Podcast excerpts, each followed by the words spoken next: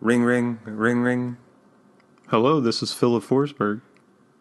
Yes, hello, Filip. This is George Parros from the Department of uh, Player Safety.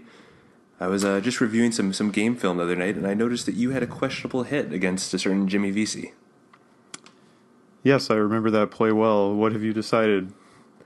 Well, we took a long time to think about this, and we spun the wheel a few times, so we've, we're thinking about giving you a, the maximum fine allowable. Well, I accept that uh, that uh, fine. I think that I probably deserve it. And I will say one thing. I only wish I had killed that little twerp. I wish that I had backed into him even harder and put my elbow even higher and just knocked that twerpy little smile right off his New York Rangers wearing face. I think that it, the whole city of Nashville just wanted me to kill him, so that was my goal. And now, for the next three days, I will take it out on everyone I play against. I will lunge at everyone on the ice with my elbows until it is a pool of blood and the Predators are the only team left standing. Well, alrighty then. Are you still going to give me that fine? We're probably going to have to suspend you for three games. Oh, rats. Talk to you later, George. See you, Filip.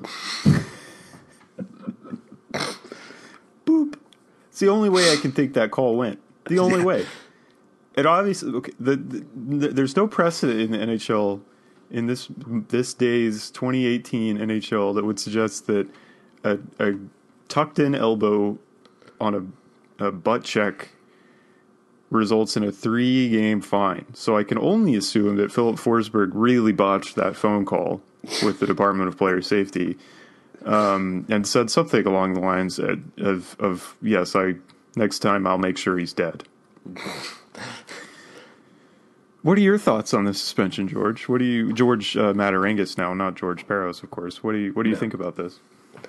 Um, I thought that it was going to be a fine, and I thought a, that a fine would be would be perfectly acceptable. Um, yeah, I don't know what he said during the. yeah, I don't know what he said during that call. He must have like, I don't know, like insulted his mustache or like Yeah, said right. something like super bad about the Ducks. But yeah, I don't know. Uh, yeah, I I, think I, th- I feel like two minutes and a fine would have been would have been perfect, and everyone would have looked back and been like, "Yeah, that makes sense." That was just that game was a mess, an utter mess. I was there at Bridgestone, and it was just it felt every, the whole arena just felt very uh, hostile, just very anger filled from the minute I walked in, and there were hundreds of Rangers fans wandering around yelling at people.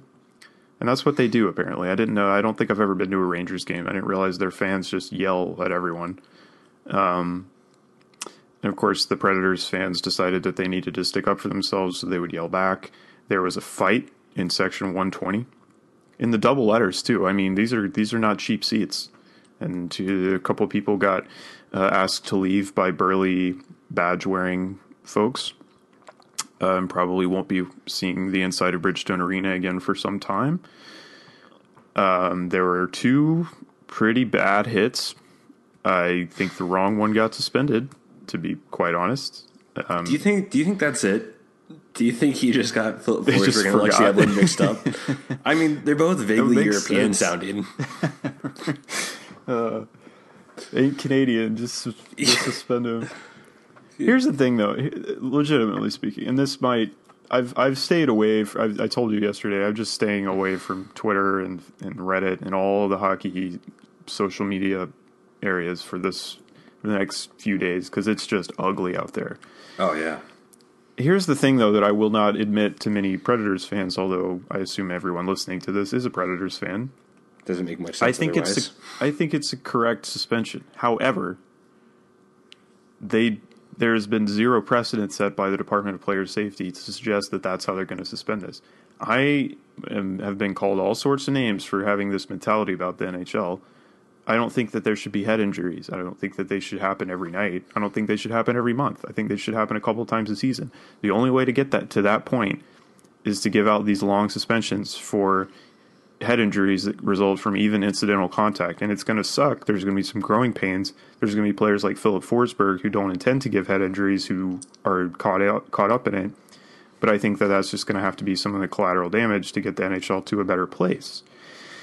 That said, on February 3rd, uh, it seems an odd place to decide this is how we're going to start suspending players. And I assume that this is not the new precedent. This is just sort of an anomaly because I doubt the next guy that gets caught up in something like this is going to get three games. He'll probably get a fine or nothing.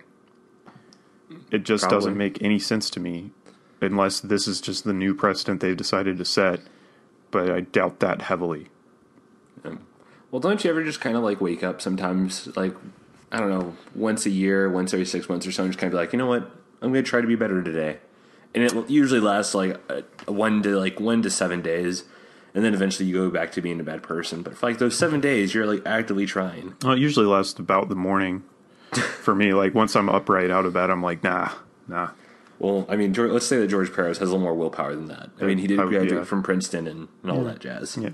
So let's assume he's a better person than we that's that's a safe assumption. Yeah, but you know, maybe he's just like, you know what, we're gonna start sus- uh, suspending people, and and you know, this is how we're gonna do it, and you know, we're we're starting today, and I can't actually even, as I'm saying this, I can't actually defend that because of the Lexi Emelin hit. Right. That happened seconds before. Yeah, if anything, I mean, don't get me wrong, like I'm a little bit upset on the Forsberg hit. It's dumb and. It, it, it was a dumb hit to make. It took Forsberg out of the play, and it was purely just to kind of like make a hit. Yeah. When he was probably he probably would have been better served back checking, but I just he's known for that. Like that's like a, a trademarked thing is the Forsberg butt check. So I think he just kind of when he sees a situation where he thinks he can give out that kind of hit, he's going to go for it. And there's people arguing that mostly Anaheim fans are arguing that Forsberg is actually a dirty player, which I don't think is true. Um, however, I think that he needs to understand that that he is not a dirty player and has the skill set to be much better than that. And like you said, should think something should click in his brain as he's turning around and going into player like Jimmy Vesey who won't have the puck by the time he gets there. Like, wouldn't Yeah. I do better for my team and myself if I stay facing the puck and try to make a play on the back check rather than just laying the guy out? And I, I got to tell you, I love hip checks. I think that they're awesome. Yeah. Uh, going back to like uh, Kyle McLaren on the Sharks back in like the mid two thousands. I mean, bone crunching hip checks are awesome. But that one just kind of seemed weird and out of place. I mean, to turn around at like the goal line to kind of make an open ice hip check Yeah. because what happens if Jimmy Vesey, you know, trips or gets tripped or whatever, and now he's just on his now he's on his stomach and he totally takes out Filip Forsberg's ankles, Yeah. and you know And he goes backwards into the boards. Yeah like head first, and now Filip Yeah. Forsberg is out for four months because he made a stupid play of trying Yeah. to make that big hip check, like or that I guess butt check. It's not really a hip check, but Yeah. it just I don't really see. I feel like this would hit would have been a lot better if he had just done a normal shoulder check, or had he just not made a hit at all and made the correct defensive play. Yeah. I, did, I don't really get again. I kind of think that it's un, unnecessary and making hits for hits' sake doesn't really work. If making hits for a hit's sake was so valuable, then Alex Emelin would be getting, would be getting paid seven million dollars.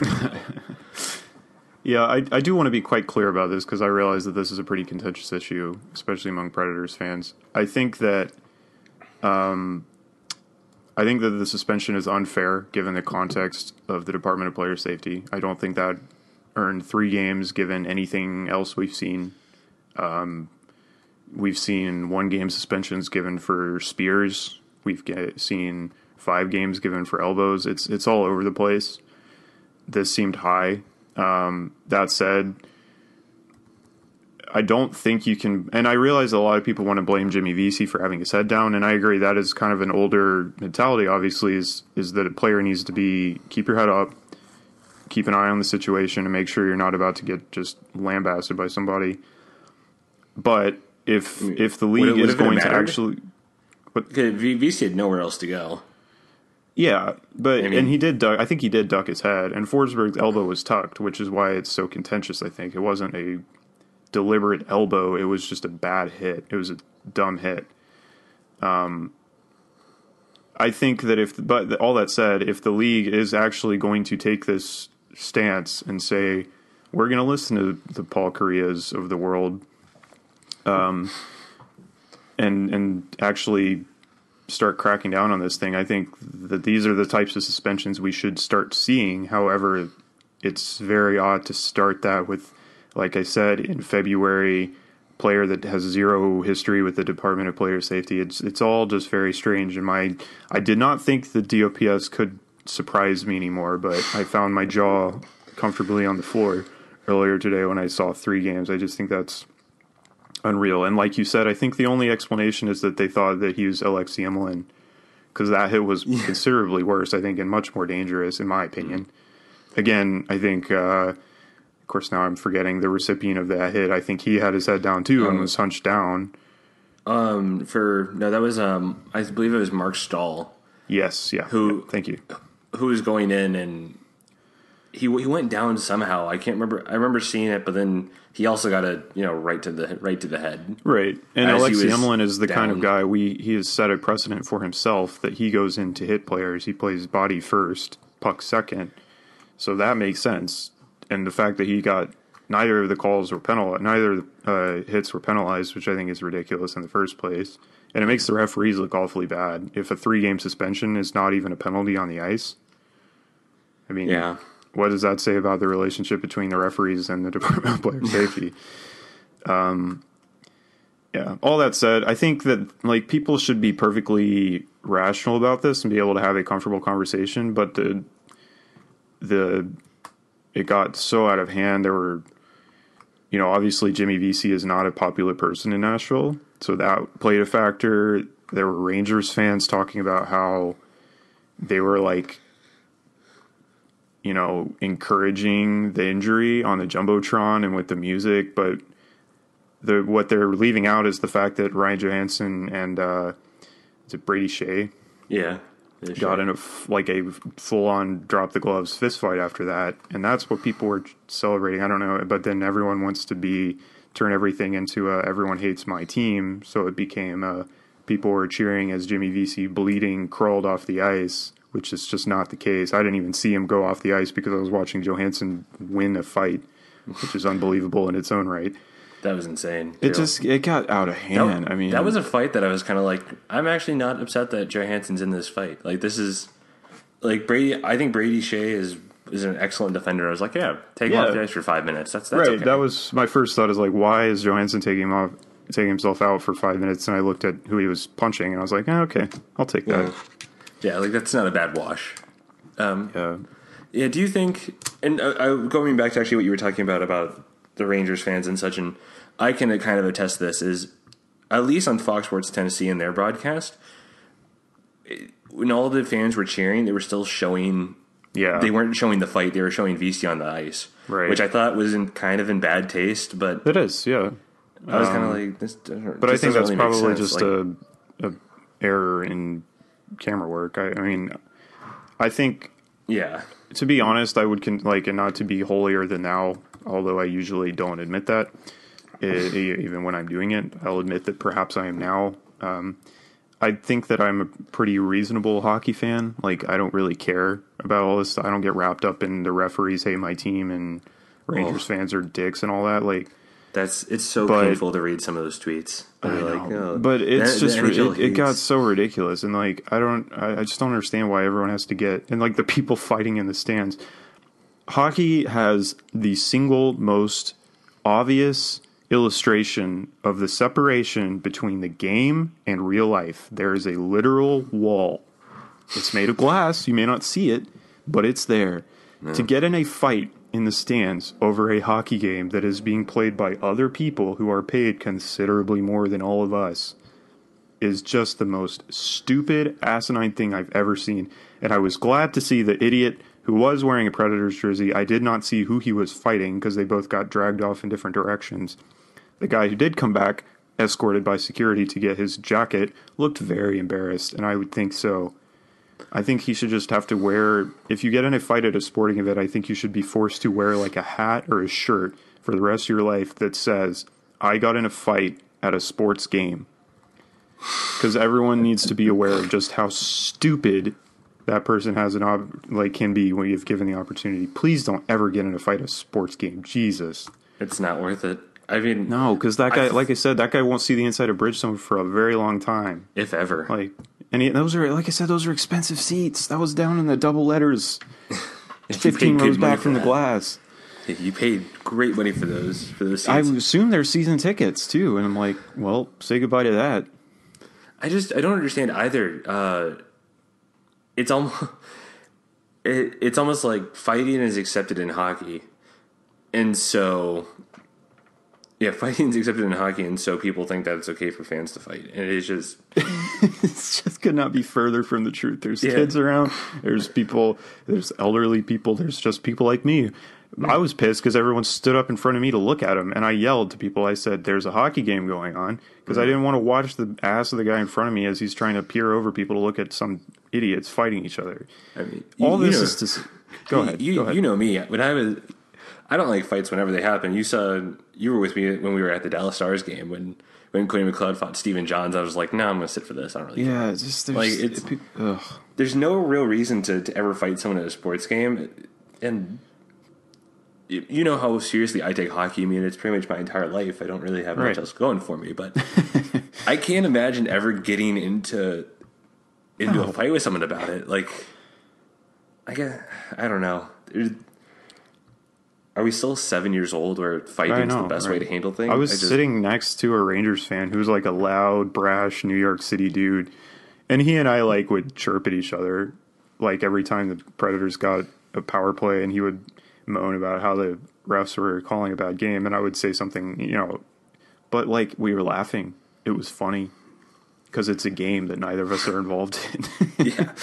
He's wearing a Rangers shirt. I'm wearing a Predator shirt. That's about as much as we have to argue about. I mean, all this is to say, I realize we're going off on a tangent here. All this is to say, the atmosphere of that game, the whole general feeling of that game was not good. It was, it was what everyone wants Nash wants to paint Nashville as, which is like a, a violent, aggressive, It's Smashville. classless group, right? Like there's a there's a certain tongue in cheek nature to everything that happens in that building, and when that is lost, it becomes intolerable. So hmm. please, f- for future reference, Predators fans, I don't care if the Rangers fans are loud and they yell during the national anthem and they won't shut up and they keep singing, cheering Potvin sucks. Like I don't care what they do. It's just a hockey game. That's just fun. I mean, we can all agree that. uh, but everyone's looking around because they're not used to it, and they're not used to other fans being loud during the games. I'm like, everyone just relax, please relax. You think it, And then the, the, the referees, I think, did let it get out of hand, Oh, and we're did. seeing the result of that, which is a three game suspension for something I didn't think should be more than one game, given the current situation the DOPS finds itself in. But uh, I mean, it's just like they, it's like they're funded by Wheel of Fortune because they just push that metaphor so hard. Yeah. So let me ask you: In a perfect world, if you're the referee making the call, let's say you're a referee and head of department of player safety, what are you giving Forsberg? I'm giving him. If I'm head of department of player safety, are you saying that I I'm the same person that's called all of the recent suspensions as well, or am I brand new to this job? I'm saying that you're in a perfect world where you are the referee on the ice and the head of department of player safety, and there's no backlash for whatever you give Forsberg. You're, you know, what you think is fair stands. Two game or sorry, two uh two minutes max fine. Yeah, I was gonna say two minutes max fine or one game. Yeah, I, I I mean probably- I'm towing that line, but the, the gone- reason I wouldn't give a game is because his elbow never left his side. I the only reason I give a game is because is also if there's no if there's no two minutes on the ice. But the only reason I give a game is because that he was reckless in his head. By turning Yeah. around and not facing his opponent, he could have really hurt him. I just like that was a perfect storm. The fact that it's Jimmy Vesey, the fact that Forsberg's been out for a month. I mean, yeah, that was that was a mess. That Mm. game was an absolute mess. Um, also, haven't Predators fans gotten the last laugh? Like, do you really need to yeah, be mad at look Jimmy at the standings, and yeah, yeah, exactly. Like the little twerp said himself, he wants to go play for like a more competitive franchise, and now look what he's doing. They're they're Mm. like out of the playoffs. Oh, yeah, that was a mess. If anyone is actually listening and actually takes what I say for anything, please just just relax at hockey games. Enjoy the the spectacle on the ice. Get into it. Obviously, like yell they suck. It is obviously Lundqvist's fault. He does suck. I see people trying to say like, well, we don't actually mean it. No, he I mean he sucks, and it's all his fault. Like you get I into hate you that. so much. The king had did nothing wrong. you gotta, but you have to understand, like, it as long as it Oh, keeps well, that the- tongue in cheek nature about it, where you're like joking in spite of yourself. Like, obviously, this is Henrik Lundqvist, and uh, pretty much every goal scored on him is is his own team's fault. You have to go all in, but there's that line. There is a, just such a clear line that people need to not cross. Let the Rangers fans be the jerks because they were until the Predators fans started retaliating. Man. And I got, I certainly did not get any popular reception on Reddit for saying things like that, but like, you have to admit it went both ways. You can't just, I hate those people that just ignore reality to try to push their own narrative. Yeah. It, I know we've probably spent 20 minutes talking about this, but Yeah, I know. it's it's just unfortunate. It's a game. No matter how much money you spend or how closely you you know feel to this team, like just it's a game. Enjoy it. Have fun. Talk. You know, get involved in the chance. Uh, you know, talk smack to other fans. And if you think that they might be taking it a little too seriously, maybe maybe don't talk smack to those fans. You know, I mean, this doesn't all, this, like, this, none of this seems related. I think just, there's a lot to unpack with that game. It got ugly on the ice and off the ice. I thought If I'm Filip the- Forsberg, I'm calling. I'm. Uh, I'm apologizing to George Parros. I'm calling Jimmy Vesey, and I'm apologizing to him. I'm keeping my chin up, and I'm focusing on what I'm going to do after the next three games are over. yeah, just Like, take out if you got frustration, take it out on the puck. There's just no need to let this stew and ruin your season. Like, look how successful the Nationals been this year in the standings. Just brush this one off and move on. And that I'm speaking to the fans as well. Like, don't don't get dragged into thirty long, thirty comment long black holes on Twitter with Rangers fans that aren't going to be convinced. Just or Ducks fans even worse who suddenly have come out of the woodwork. they Or, obviously uh, have a bone to pick with Forsberg. or or with me if you're talking about Carlson. Right. Good idea. Ugh, I'm so I'm so sad. Anyway, you're right. That was 20 minutes, but man, it's just a lot to unpack about that game. Um, If you want to just talk about that game, I mean, I, I thought the I thought that was one of the more complete games that the Predators had up until like parts of the third period. yeah. Well, let's let's put this in context because on uh, uh, Tuesday night, Nashville gets, in my opinion, just flat out embarrassed by Chicago. Oh, um, I mean, Chicago's had some real issues, some real struggles this year, and Nashville just played right into their system and got zero possession, outplayed the entire game. Embarrassing. They come back against LA, and I think it was a bit of a statement game. I think they did not like getting embarrassed by Chicago, and they and there was, as people point out, it was their first game with a healthy roster all year, um, a full roster, and they the result was a five nothing win on national television. It's kind of that's just a statement for me. Like the, that was them saying we've got our full team. We're sick of losing result of losing these games against teams a lot worse than us. We're just going to bury Los Angeles, and Los Angeles really never even. They had one, maybe one good chance. I think uh, Anze Kopitar hit it off the post or something oh, Doughty had a river. or Doughty. It was Doughty, wasn't it? Um, yeah, but other than that, like it was just Nashville the whole game. It was that was a full sixty minute effort by Nashville. It was really nice to see. Um, nice to see Rinne obviously get the shutout. Um, and then I think, as you pointed out, the Rangers game was close to being a complete effort. Um, the first forty minutes, I think Nashville outshot New York twenty three to eight. I mean, it was it was Oh, they were killing him. yeah, New York had a couple decent chances, and Rinne had to make some pretty big saves on deflections and tip ins and stuff like that. But um, yeah, it was it was all Nashville, and then they kind of let it devolve into the chippiness, and um, it started to fall apart at the end. But they, would- sorry, go ahead. I will say that those two goals that were given up by the Predators, I didn't think were like anyone's real fault. Yeah, like- they were good goals. They were good Like goals. that, that one tip from JT Miller was just like that's an an awesome play by him, and there's not really much you're gonna you're not there's not too much you're gonna do on that. Uh, the Mats Zuccarello blast from the point maybe could be Pekka Rinne's fault, but that was just a, a laser of a shot, so I'm willing to kind of give him the benefit of the doubt. And also there was some traffic in front, so I don't know. I'm not too worried Yeah. about about that. I thought the the Predators did such a good job of just controlling the slot though in their own zone. Like their defense just stepped up in a big way. Yeah, and I think the most impressive thing for me was um, after they for both of the Rangers goals were power on the power play, which is you know that's nice that they didn't get anything going really at five on five. Um, and then Nashville scored after the first goal. I think they scored um, two minutes later, and then after the second goal, Arvidsson Win scored like 16 seconds later. I mean, they they bounced back pretty much immediately from those goals. They, you know, we did we saw a lot last year and earlier in this year of when Nashville lets a goal in, they usually let in two or three.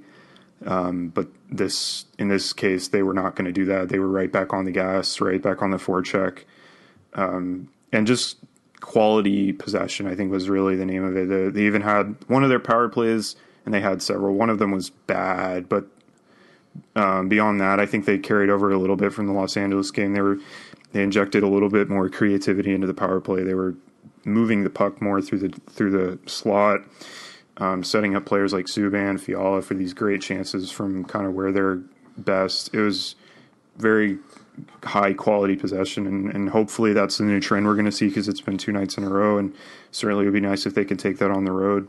Um, but yeah, I, I, have very little com- to complain about from uh, the Kings and the Rangers game, aside from just getting involved in the the chippiness uh, Saturday night. Yeah, uh, PK Subban was just an absolute star. Oh my god, that was eight, that was his best game of the season. It was against New York. He had an 89 Fenwick score. He had he was on the ice for 10 scoring chances and three high danger chances for, yeah. while not being on the ice for any scoring chances against. Uh, four goals for while he was on the ice, and best of all, he started in the offensive zone 11 percent of the time. Oh my like, gosh, I didn't see that is, zone starts. Yeah, that's just an elite level. Like that's yeah. an elite stat line right there. Yeah, I'm doing this by memory. I think I'm correct. Uh, the Predator with Subban on the ice, Nashville had 17 unblocked shot attempts, yeah. four and two against. Yeah. I mean, it's just like that is a league best defenseman type of performance. Um, yeah, and and and as someone, I mean, I tend to sort of take the post game radio show with a grain of salt, but they did point out that we still think that Subban has more to give, and I think they're probably right. I don't know. Um, I think something tells me that, that this is that this is what you're going to get from him all season long. I don't, and that's fine. Like, like that was he when yeah. he gets a chance, he absolutely controls the games by himself. Yeah, short of yeah, like short of just I don't know, like getting a star on like Mario Kart and just being invulnerable. I don't know what else he could do. Like, what a reference. Mario Kart, that is. Yeah, sorry. My, my Canadian's not showing enough. Uh, right. Yeah, I don't know. I uh, uh, he he's such a great player. You know, if we could, I've always said that. You know, he he's like he's probably one of the best players on the roster, but I also thought he should be the captain. Yeah, I still yeah. think it. But uh, I think he's the kind of guy. He's just the kind of guy that like I don't think giving him a C changes anything at all in the locker room. I think he's going to still have the same kind of like he's not maybe he's not the guy standing up and giving the the pregame speech. Um, I assume that is given to Josi, but oh, see, he would still he be is. the guy like what? I, I, think he is. I think he's. Yeah, I mean, like at I the very least, you know, Subban's the guy getting up and like getting everybody hyped up before the game, giving everybody the high five, the tap on the shin, you know, whatever. Just like he's the guy that that's trying to get the energy injected in that locker room, and I don't think necessarily giving him the captaincy changes that. So, um, but I think I mean I think you're right. He has he has every right to be the leader of this team, and, and on the ice he has shown many times that he is the leader of this team. Yeah, it's just it's a little funny, especially with rumors that like the Predators are looking to acquire Max Pacioretty. Right. And like, you know, yeah. he gets passed up in Montreal for Max Pacioretty, and now yeah, Patch is going to come back. That'd be. uh, did you hear the? Uh, did you hear the asking price on them? Uh, no, I haven't. It is a first, a second, uh, a blue chip prospect, and then a warm body on the roster. Oh God, get out of here! Yeah, I don't know. Maybe that's just Marc Bergevin's like opening price. Yeah, like I guess we all thought that uh, Sakic was crazy. Yeah, well, it's, I keep telling people, uh, people are just kind of you know we can trade Aberg and like Gaudreau and then like a first. I'm like, no, it's going to be Tolvanen no, or Fabbro. Yeah. Yeah, you're gonna have to give up a good a good prospect, a, mm-hmm. as you said, blue chip prospect. That yeah. you can't you can't shove Freddie Gaudreau up there uh, and, right. and, trust him up as as uh, Eeli Tolvanen. Harry, Harry Zolnierczyk was the one that I kept hearing people saying, like he's not, like he's not even an NHL player. Like he's not. Oh, Yeah. Scrabble, good old Scrabble. I have a I, I have half of a Harry Zolnierczyk stick. It's the only NHL stick I have. Really. Yeah. Anyway, that's the only thing I have to say about Harry Zolnierczyk. And uh, cool, neat. Yeah, I don't yeah, neat, neat is the, what's- is the appropriate response to that. Look at you say Um, NHLer, like oh yeah, NHLer, sure.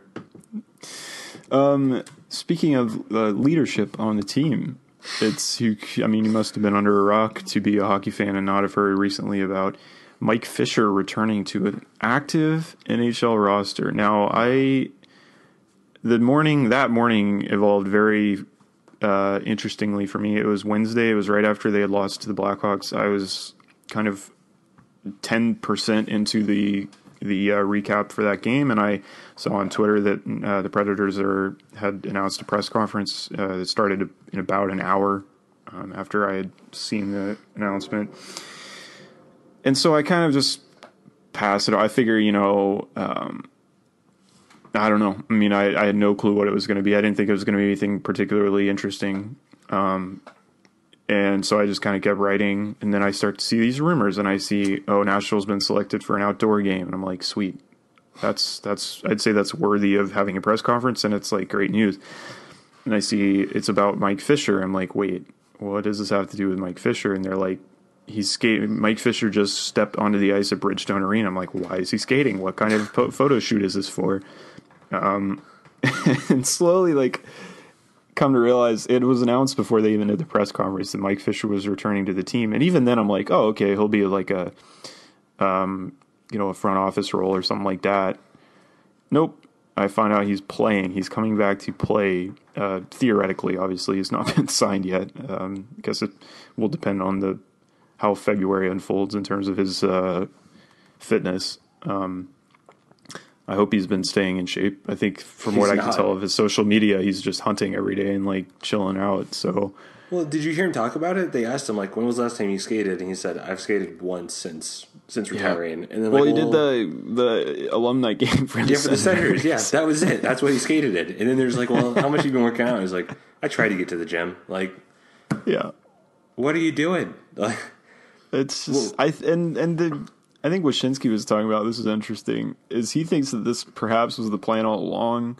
Like Fish, for Fisher, he was just going to kind of hang out and see if the team was competitive, you know, a contender again, and then come back toward the playoff run. But the team contacted him that- about this. which doesn't. Uh, That's the most me. puzzling part to me. That is the most puzzling part of this to me is is that the team looked around at the pieces they have in the room in the locker room on the roster. They looked at the results the results they've been getting. They've been getting the points, but not necessarily in convincing fashion. And they decide we need to bring back Mike Fisher. It just doesn't make much sense for me. Although, as you pointed out, and I'm I don't want to take your point, and you can elaborate on this. It is very much a, a fan move because the people of Nashville are very happy about it. Certainly to see a guy like Fisher come back, and I am too. I mean, he's a, he's done a lot for the team, and he's a classy guy. You know, he's a nice dude. He's um, a good person to have around, but it's just very puzzling to me as a hockey move. Yeah, uh, this makes a lot of sense on like in a, on an organizational like move. If you're in the upper management and you're working as like a CFO or like an accountant or something like that, but as like as David Poile as a hockey move, as we want Mike Fisher to come in and play hockey for us, I don't necessarily think it makes a lot of sense. Um, because what does Mike Fisher really specialize in? It's mostly kind of his defensive, gritty corner play. Yeah, he's not a not a fast forward. He's he's like a physical kind of get in front of the net, back check kind of guy. Yeah, and I would say that you kind of already have those guys out there right now. Right, I agree. Where you have much your much younger, higher ceiling guys, in mm-hmm. my opinion. yeah, you even have like your your get to the net gritty guy as like Scott Hartnell, who is technically younger than, That's- Mike Fisher. I forgot about Hartnell. Yeah. you're right. But you're right. That's the kind of role he's going to play. Although Hartnell's a winger, um, and I assume I don't know. That's the other thing is where is Fisher going to play? Obviously, in the lineup is an interesting question. Will he be a winger? Will he come back as a center?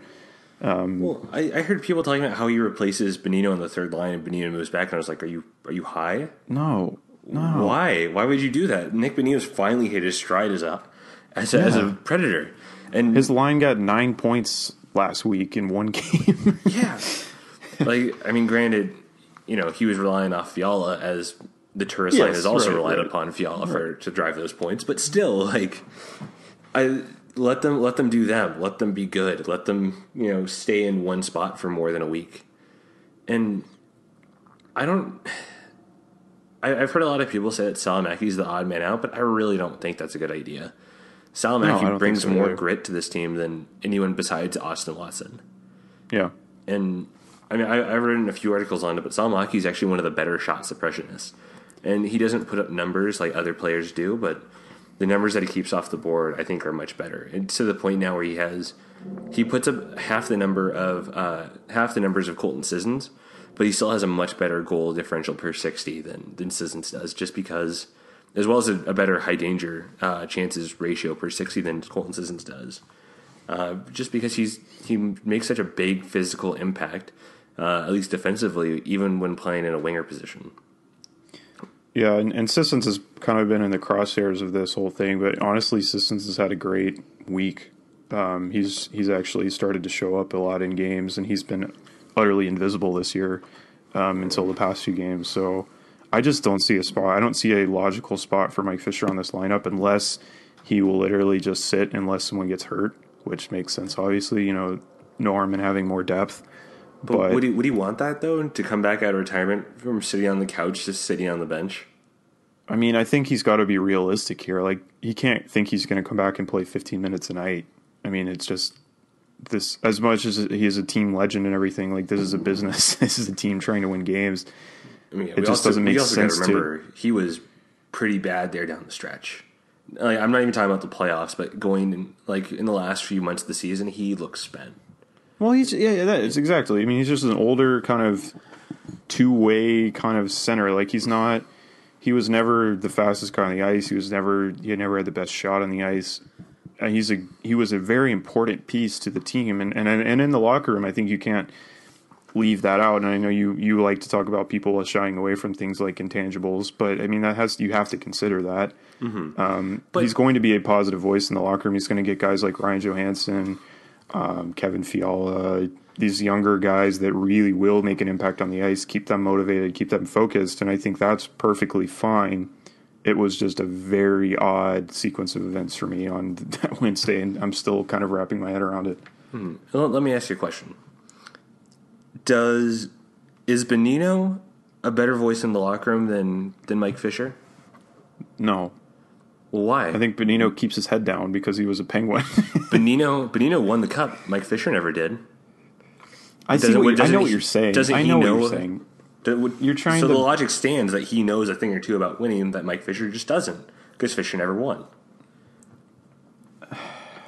It's just an odd. It's an odd. No. And I don't. You're you're towing on like people are going to send you hate mail They already cr- do. territory there. I know. And and don't get me wrong, I'm not saying that I, I actually believe that. I'm just saying, shouldn't we think? And we got to remember, pretty much every player on this roster was in the Stanley Cup last season. I know Yeah. Kyle, Kyle uh, was about a game away from it, and Scott Hartnell was about two rounds away from it. But I feel like you got all the experience you need, and you know if you if you don't trust your leadership, then why give the captaincy? Why not just give out a few A's and call it call it even, call it a day? I'll ask you this because this might be where you and I disagree. This is a very simple question. Do you think this acquisition will help the team? No. I just I, I, I don't see a way because I I'm interested in results on the ice Yeah. and I don't understand how an aging two way player that thrives in gritty areas that are becoming constantly tougher for older players to play in is going to actually benefit this team, especially when it means taking out a younger guy that has been excelling recently. Uh, even if they took out Colton Sissons, I would probably be a little upset about that.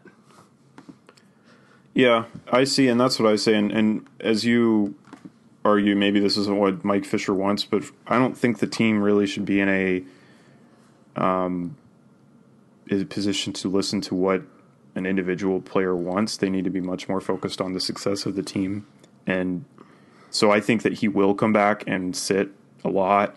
Um, he's he's basically just going to be plugged in when they really need somebody, when somebody goes down to injury or just needs a day off or whatever. Well, and do you, do you I'm know where his voice his- could be could be heard really well? I feel like his voice could be heard really well as a pro scout, someone that watches the team, or a, someone an assistant to the to like Yeah, the, no, I know what you, know, mean. offensive coach. Someone, Just- someone who can influence the, the results without actually being dressed for the game. I mean, yeah. Have him have him around the team. Have him come to the rink every day. Have have him help show the young guys how to do it. But when the time comes, rely on the roster that you have. yeah. I'm trying to look at uh how he compared to the rest of the team last year. Just, I mean, I I never even really looked. He That had second line was really. Oh weak. my god, it's, it's just not great. Like, if you look at the whole team last year, um, five on five filter for players who've played more than 500 minutes last year, he's 14th on the team and Corsi for percentage. Um, let's see, he's 12th on the team for Fenwick percentage for high danger chances. Um, oh, he's fifth. Okay, so that's this is where I I'm kind of I just don't know how to feel about it because I, I think that on the ice, if he's used correctly, which is not often and only in very specific roles, I think it could actually benefit the team. I just think that, and as my article kind of detailed, like it it really to me paints a bad picture of what's going on in that locker room. If you like look at the roster of this team and find a complete roster in the National Hockey League this year that is without a doubt better, I mean, you'd be hard pressed. Top to bottom, this team has no holes except for maybe the bottom pairing defenseman, but even on a good night, they can be good. And I just don't understand why you'd look around and decide we need to add something to this and not Max Pacioretty, not Evander Kane. I realize they're expensive, but no, we need to bring a guy back out of retirement who, you know, I just, yeah, I mean, I'm, I'm just repeating myself here. I just don't get it. Yeah, and I heard a lot of people say, "Well, you know, now they don't have to buy anymore," and I'm like, I don't know. Like, does this solve any of the the holes that they were thinking about No. buying for? It's a bit of insurance if there's an injury, but it's not going to be. I don't think. I mean, maybe Sissons, but like I don't know if Fisher is a is an adequate replacement for any of the centers on the ice, um, or wingers for that matter. I mean, just I don't know why who he's better than, and if someone go, gets injured, I mean, it's obviously better than. Well, I don't know. It's better than calling up most AHL players, not all of them. I feel like Freddie Gaudreau's a fine player. Like, I feel like he's a decent replacement, and at least he's versatile. Like, he can play Yeah. winger or center. Yeah. It's odd. It's just odd. I mean, you've been following hockey a lot longer than I have, and, and I'll ask you if you've seen something comparable to this. I feel like I have, but I can't remember. The I mean, I think time. there are other examples of teams bringing back. I don't know about guys from retirement, but definitely bringing back. I mean, you you know, if look at uh, Patrick Marleau, obviously not coming back to the team, but you know, an older guy who's sees a chance at the cup and just goes and chases it. Like, Oh well, I mean, yeah, you could talk like Raymond Bourque, um, trying to get the other ones, but yeah, like there, there's a couple options of like big names like that that are just that that go where they Yeah. they see the cup. Although I kind of think that Petty Marleau might have seen more dollar signs than than a little more to give. Yeah, Yeah, it's strange. It's it's. I wouldn't say unprecedented, but it is a rare instance, especially for a team that's identity comes from quick transition play, young talent. Um, it, it doesn't except for Hartnell, obviously. I mean, yeah. who's kind of their representative of of power play specialist, uh, goalie screen guy, physical guy. I just it didn't seem there's not a hole that this is really filling, in my opinion. I'll kind of I'll kind of leave it at this. In my, Yeah. my opinion, in a league that's getting younger and faster, the Predators just got older and slower. Yeah. But it'll be fun. I mean, it will be fun. I can't deny that. When he comes back on the ice for the first time in Bridgestone, and you know, hopefully, if he scores a goal, like people are going to freak out. It's going to be cool. Yeah. Um. Yeah, but it's odd. Um, Yes. yeah, let's move on. We've uh, we've we're lingering on things for a long time tonight. It's because we don't have Corey, so we don't have anyone to move us along. We're just we, you and I just complain back and forth. Just bags in the wind. Um, So just talking about that, talking about new additions. Uh, I'm sure you've seen the trade in like the trade rumors recently. Yeah, Uh, is is there anyone that you would add to the to the Predators right now? Um, if the price is right, again, my opinion on this is that Nashville does not have a significant hole in their roster. Obviously, you can always get better, um, but I, at what cost? I don't. I don't know if there's a cheap addition they could make. Don't you dare say Mike Fisher or anyone listening. I realize that is technically a cheap addition you're making. I don't think it'll actually do much good. Um, I mean, there's you know, Nashville's been linked with a couple players. They've been linked, I'd say most notably with uh, Max Pacioretty. Um, but I just you know, and and we've seen, we've all seen what uh, Buffalo is trying to get for Evander Kane. I mean, there's there's players available. Um, I'm trying to think of of someone came out today or yesterday who's requested a trade. Um, I think he's a Toronto player. Oh yeah, Josh Leivo. Yeah, Yeah, actually, think might not be a bad player. Uh, Yeah, I mean, just listening to like Steve Dangle talk about him, he's got offensive skill, and he'd probably be the best fit because they want they want whoever they get to play in a bottom six role. So Josh Leivo would probably make the most sense. yeah. I mean, there's nothing you need to change about the top six for sure. Well, I mean, do you, do you think about that maybe? Does you know putting Fiala back on that third line with Bonino and and Jarnkrok?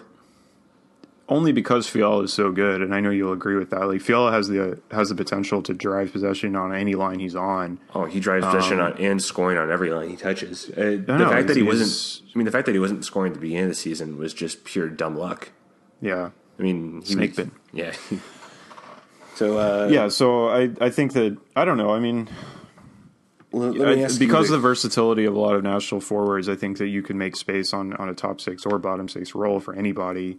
Um, I think what do you what do they have like three and a half million cap space right now? something like that, yeah. Yeah, so I mean that's enough for a bottom six guy if they found the right one. I mean, Ma- like Max Domi wants to get traded, but I don't. There's just no way.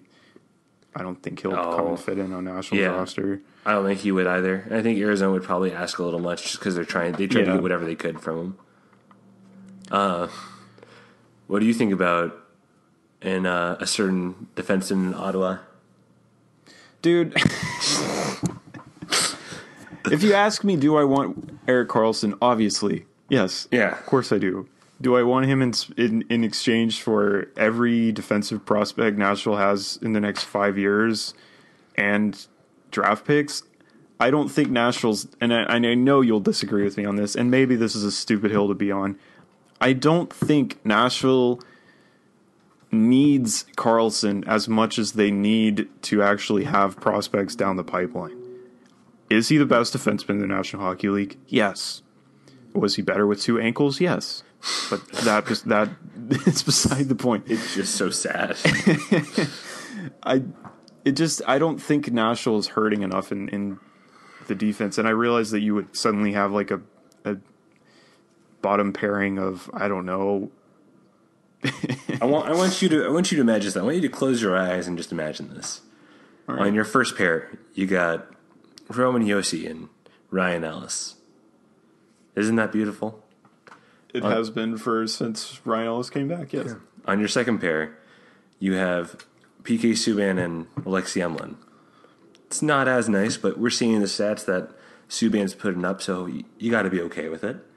And on that third pair, that sweet, sweet third pair, you So got you call it a third pair. yeah, you got a you got a certain Mattias Ekholm and uh, his Swedish partner Erik Karlsson. Yeah, I mean, if you're talking about like the you know NHL All Star team as a league, you know, they're yes, like that is that makes sense. But in a in a world with cap space, with defensive prospects being worth their weight in gold, I know what the asking price would be. I shudder to think of it. Well, you know, I also think one of the reasons why I like Karlsson to the Predators isn't isn't just because of the talent, but it keeps him away from Tampa Bay, which is apparently the other place. that's, Right, and that would like- be like perhaps even more of an all star situation. Well, did you hear what they want? What Ottawa would? pre- No, like, you mentioned this to me want? yesterday, and I didn't have I didn't even look it up. supposedly they want uh, Brayden Point, Taylor Raddysh, who's a great player. He was with uh, uh, he was with uh, Erie for a while. I think he just got traded in the OHL. I haven't been keeping up as much recently. And then and then like a first and a second. and like A new team. yeah, that's like that's a king's ransom, but Can you imagine? Well, here's the thing, though: is, is I mean, I, Nashville may not be the team that benefits from this, but Ottawa's going to start getting a little. They're going to start to sweat over this because Karlsson has not exactly expressed his loyalty to the Senators, and they're they're a sinking ship, and they're not going anywhere fast. And as that reality sets in of them getting less and less every day in return for Karlsson, or you know, obviously the complete impossibility, but future possibility of him losing him for nothing. I mean, the asking price is going to start to go down, and I don't think Nashville needs to jump in and throw two of their top prospects, a first round pick in two years, and a roster piece. I mean, I just don't. I don't know. Well, I don't know. Yeah, you. I know you're all in, and a lot of people probably smarter than me are all in. And just to me, I'm maybe I'm too just- too scared of the unknown. But cup cup windows are fleeting. Like that's yeah, no, you're right. as a San Jose Sharks fan, cup windows are fleeting, and once they're gone, you'll never get them back. And Yeah. I don't know. Eh, No, you're right. Because this this roster, will, I will be extremely disappointed if if Nash if this basic core of Nashville's the Nashville Predators don't get a cup. I think it will be a hugely wasted opportunity. So if they get a chance to get a player like Karlsson, that I mean, all but guarantees their placement in the Cup final. Yeah, mm, yeah. But if they play like they have this week, then I'm like, whatever. Let him let him sink to no postseason in Ottawa, and we'll just keep going. Um, one last question, just to just to end this conversation on trades. Who who gets more money in your opinion, Tavares or Karlsson? Only because I think GMs are idiots. I would say Tavares. Ah, he's so good Mark- though. Mark ah. Bergevin's gonna give him thirteen million dollars. for seven years. That's gonna be twenty three million dollars locked up in Tavares and uh, Carey Price. I did. Oh I just like just put that together. It's like That's a fourth of their Kane and cap. Toews, Kane and Toews without the cups. oh, all right, let's move on. We got to look at the. It's a pretty packed week ahead, all on the road. Um, Nashville's got four games, um, all of them, yes, against Eastern Conference, Eastern Conference uh, opponents. Going, uh, I'm sure they are there by now to New York City once again. Play New York Islanders this time around, and Islanders who, as you pointed out, don't play defense, and yet somehow beat Nashville six to one earlier this year in Nashville. So what's that about? Do you think they're going to bring that that kind of performance back, and Nashville just going to fold? I've I've heard this said a few times, and I just really like it. Uh, their offense is an unstoppable force, while their defense is an extremely movable object.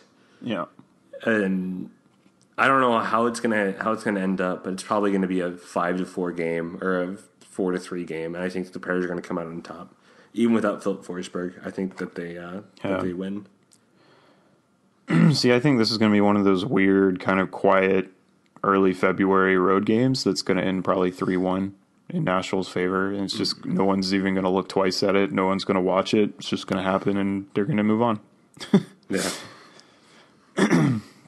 Um, but yeah, I mean, Islanders have some serious offensive talent. Your your favorite, Matt Barzal. yeah. Oh, he's got to be called the Calder favorite. I mean, I know Yeah. Brock Boeser just hit twenty five, but come on, man. Barzal is a point per game player, and he just looks like the real deal. Yeah. So yeah, I mean, there's it's it's going to be a, a tough night for the defenseman, probably especially PK Subban, be Oh, yeah. forced into that shutdown role again. But we've seen that he can do it uh, wouldn't be against s- anybody. Do you think? Do you think that they break up Ekholm and Subban so they have Subban on Tavares and Ekholm on uh, on Barzal? I don't think that's a bad idea. Um, I think honestly, I think Ekholm is prone to mistakes against really top talent. Um, I mean, we saw obviously this is an extreme example, but saw McDavid burn him twice. Yeah. Um, I mean, I, I think that he can. He's prone to making those mistakes, so it makes sense to have him be with somebody of equal or higher defensive ability. But you're right. I mean, it, it makes sense to spread it out a little bit, try to just make everything a little more balanced. Um, I would say that knowing what I know about Nashville, I'd say they probably would shoot for that kind of approach of of spreading it out. Yeah. Yeah. All right, so you think like 4 3 Nashville, probably 5 4, something like that. You think Yeah. a, a 15, 15 16 Dallas Stars performance. Oh yeah, easily, especially without Johnny team of all Boychuk. Yeah, Yep. Uh, and then they're off uh, another game that I've been looking forward to all year in uh, Toronto on Wednesday. Take on the kind of very questionable Maple Leafs. oh they've been playing better though recently. They've been Yeah, I know. Hockey media exists like is all from the center Toronto, so I hear a whole lot about the Leafs. Um, sounds like they've got some very puzzling uh, personnel management issues, playing guys like uh, Komarov for 25 minutes a night. But you hear the uh, you heard the quote on that right, where they, they said that to Babcock, and he was like, "That can't be right." Yeah, like, uh, no, he was out No there way. twenty three minutes. Yeah, Babcock's you know one of the top two coaches in the NHL. Surely he he wouldn't do that on purpose. yeah. Although I do, they like uh, I've been watching Dermott a lot recently, and he just looks Yeah. like he looks like a real thing. And you know, I was you know how pumped I was about uh, Timothy Liljegren in the draft. I was, I almost I almost lost my head when when he fell to like seventeen. It was too shy of the Sharks, and I was like, oh my god, the Sharks are gonna get him. And then, don't you know, the Leafs just come in and dash my hopes and dreams. Such is life, man. Such is life. Um, yeah, I really anyway, like. I think that uh, I think that I mean I uh, watched this matchup last year in Toronto, and, and the Leafs kind of I think they won like five to one or something. I mean, Nashville never really showed up for that game, and I have a, a hunch that they won't show up for this one too. Obviously, missing Forsberg. Uh, who knows what will happen against the Islanders if they'll have a another kind of keep the momentum going, or if they'll just get kind of all the wind taken out of their sails. It, it's there's a lot kind of going into this Leafs game that will determine how it turns out. I think. Yeah. Uh, I don't know. We'll see what happens. They got that, that second line of uh, Patrick Marleau, uh, Nazem Kadri, and then Mitch Marner.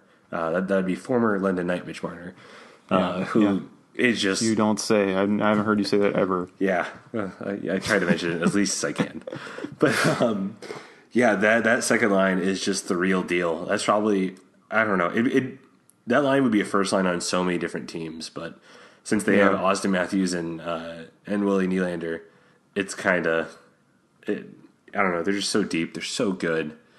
That's going to be such a fun game to watch. It should be, and and I hope it, lives up to that potential. I, you know, like the Tampa game certainly did, and I hope this one will as well. Just two very good teams from different conferences battling it out. Yeah, two very fast teams too. Yeah, and I think Nashville has a depth advantage here, which I think will ultimately uh, win out. And I don't, I don't know if we'll see Saros or Rinne, but I think I prefer both of them to Craig uh, to not Craig Anderson, uh, the other Anderson. Um, yeah, so I, I'd say the Preds could he could win this one if they decide to. Freddie Uh, Anderson. but I've Freddie, thank you. I'm totally spaced on that. Um, yeah, I don't know. I'll, I'll say uh, I'll probably say three one Leafs. Yeah, I got. I think I had about four to two Leafs or four three Leafs. Yeah. All right, so Nashville's riding two points so far in this road trip, and then they visit the Ottawa Senators, who, if if history this season has taught us anything, Nashville should win this game about seven to three, seven to two, maybe, um, depending on Karlsson. I the Senators have just lost, absolutely lost. What did they lose to Montreal today? Four to one or something, three to one or something like that. I just against Montreal, they managed to barely scrape back an overtime win again, or a shootout win rather against Philadelphia. I mean, not things are not going well in Ottawa. They're captainless shit. They're, there's no direction to the franchise, let alone the team. Everyone hates the owner. Owner hates the fans. I mean, it's ridiculous. That's pretty Totally nicely. lost. Can you imagine being an owner, getting a kidney from one of your fans, and then just turn around and be like, "Yeah, we might move this It's team." It writes like fiction. I mean, just think about that. I just can't imagine. Can you? Can if if you're the other, uh, if you're the fan that gave his kidney, can you just be like, "Can I have it back if you move?" I don't. I'm not really a doctor, so I don't know if that's possible. But could you ask that of the owner? It's just unbelievable. I mean, think about like things that make sense, and that just doesn't. Uh, it happened in a different universe.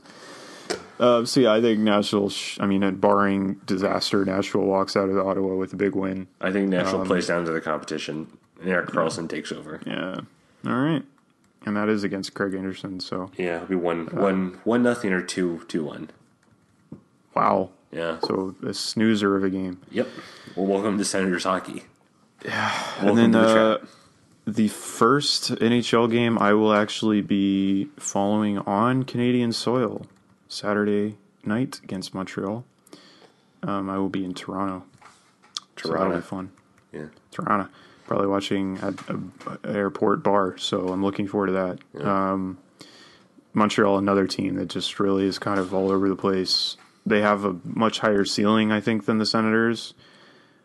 Um, but just a team that's zero identity, ride their goaltender every night, and it kind of comes down to if they. I don't know. I feel like the Canadiens always have like three or four empty net chances in a game and miss every single one of them. Yeah. They just do it to themselves, and I think that uh, I don't know. They did they well, they won this game last year, although they were much better last year. Obviously, Subban back in town. It'll be a, a game to watch. I think anytime you have Carey Price in that, you have a chance to win that game. Right, exactly. I think I don't know. I, still, I think that the Predators win out. Their depth will just roll over everyone that that, the, Yeah. uh, that they have. All right. So you're saying they go two like two two and zero on this road trip, Yeah. Yeah. and that's you know my my rule of thumb is you got to go 500 on the road. So Yeah. you know that works. I'd say they win three of these games. Uh, I think they drop the game. I think they drop either the Toronto game or the Montreal game, but not both. And that's my baseless prediction. yeah. Maybe two, one and one. But Yeah. uh, the loser points what it is. I don't really. Oh, that's what's going to happen against the Islanders. They're going to they're going to go to overtime. The Islanders and Barzal's going to score the winner. You heard it here first. Yeah. I don't know. If we should be taking you seriously after you said after you continually stated that Vasilevskiy was going to score during the lightning strikes uh, Twitter Don't challenge. even, don't pretend like you don't understand my thought process there. I'm not going to pretend like I didn't understand. I'm just going to say that it was stupid and you should feel bad. My point is, no one like your chances of winning this competition are less than one percent anyway. Especially if you pick Stamkos, Kucherov. Um, so why not? If you're not going to win anyway, why don't you pick Vasilevskiy, who, if there's a horrible series of events that allows Vasilevskiy to score the Tampa Bay Lightning's first goal of any game, you have a 100% chance of winning this competition. Except It costs that, you nothing. Except that other people had actually chosen that option.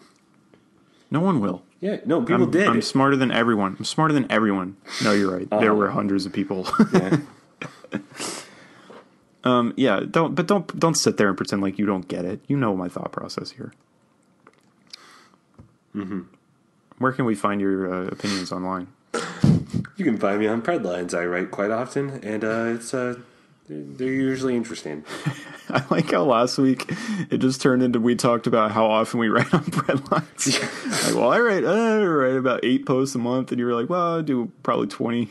like, Yeah, it doesn't matter. There you can find us both on Predlines. You might be surprised to hear that. as This is the Predlines podcast. What is this? That what is this? What this Yeah. is? Yeah. I know you might get it confused for bet- between the pipes when we don't have Corey around, but this is Predlines. Yeah. Uh, Twitter, you got a Twitter? Wow, you're just so enthusiastic. I can't even. I can't even contain my excitement. uh, find It's me been a long week, dude. The the Rangers game took a lot out of me. Yeah, I could tell. Uh, you, you can find me on Twitter at George GeorgeM1019. GMM are capitalized as always. Uh, it's, it's a good time. If you want, I'll pick a fight with you. It's a lot of it's a lot of fun. Not even if you want, he just will. He'll find you and get, fight you on Twitter. He will, and he alternates between the Predlines account and his personal I account, so it gets very confusing. I stopped doing that. I don't do that anymore. I just think it's funny when you're arguing with someone as predlines and then you switch to George suddenly. It's more like I realize, like, oh shit, I can't be, Yeah. or oh shoot, I can't be arguing with this person over headlines. All right, that's for me. You can find me on Twitter at WadeM. Uh, WadeM Wade'em. one nine nine four. I oh, I'm sorry, I talked over you there. Let me try that again. WadeM one nine nine four. Wait 'em. There it is.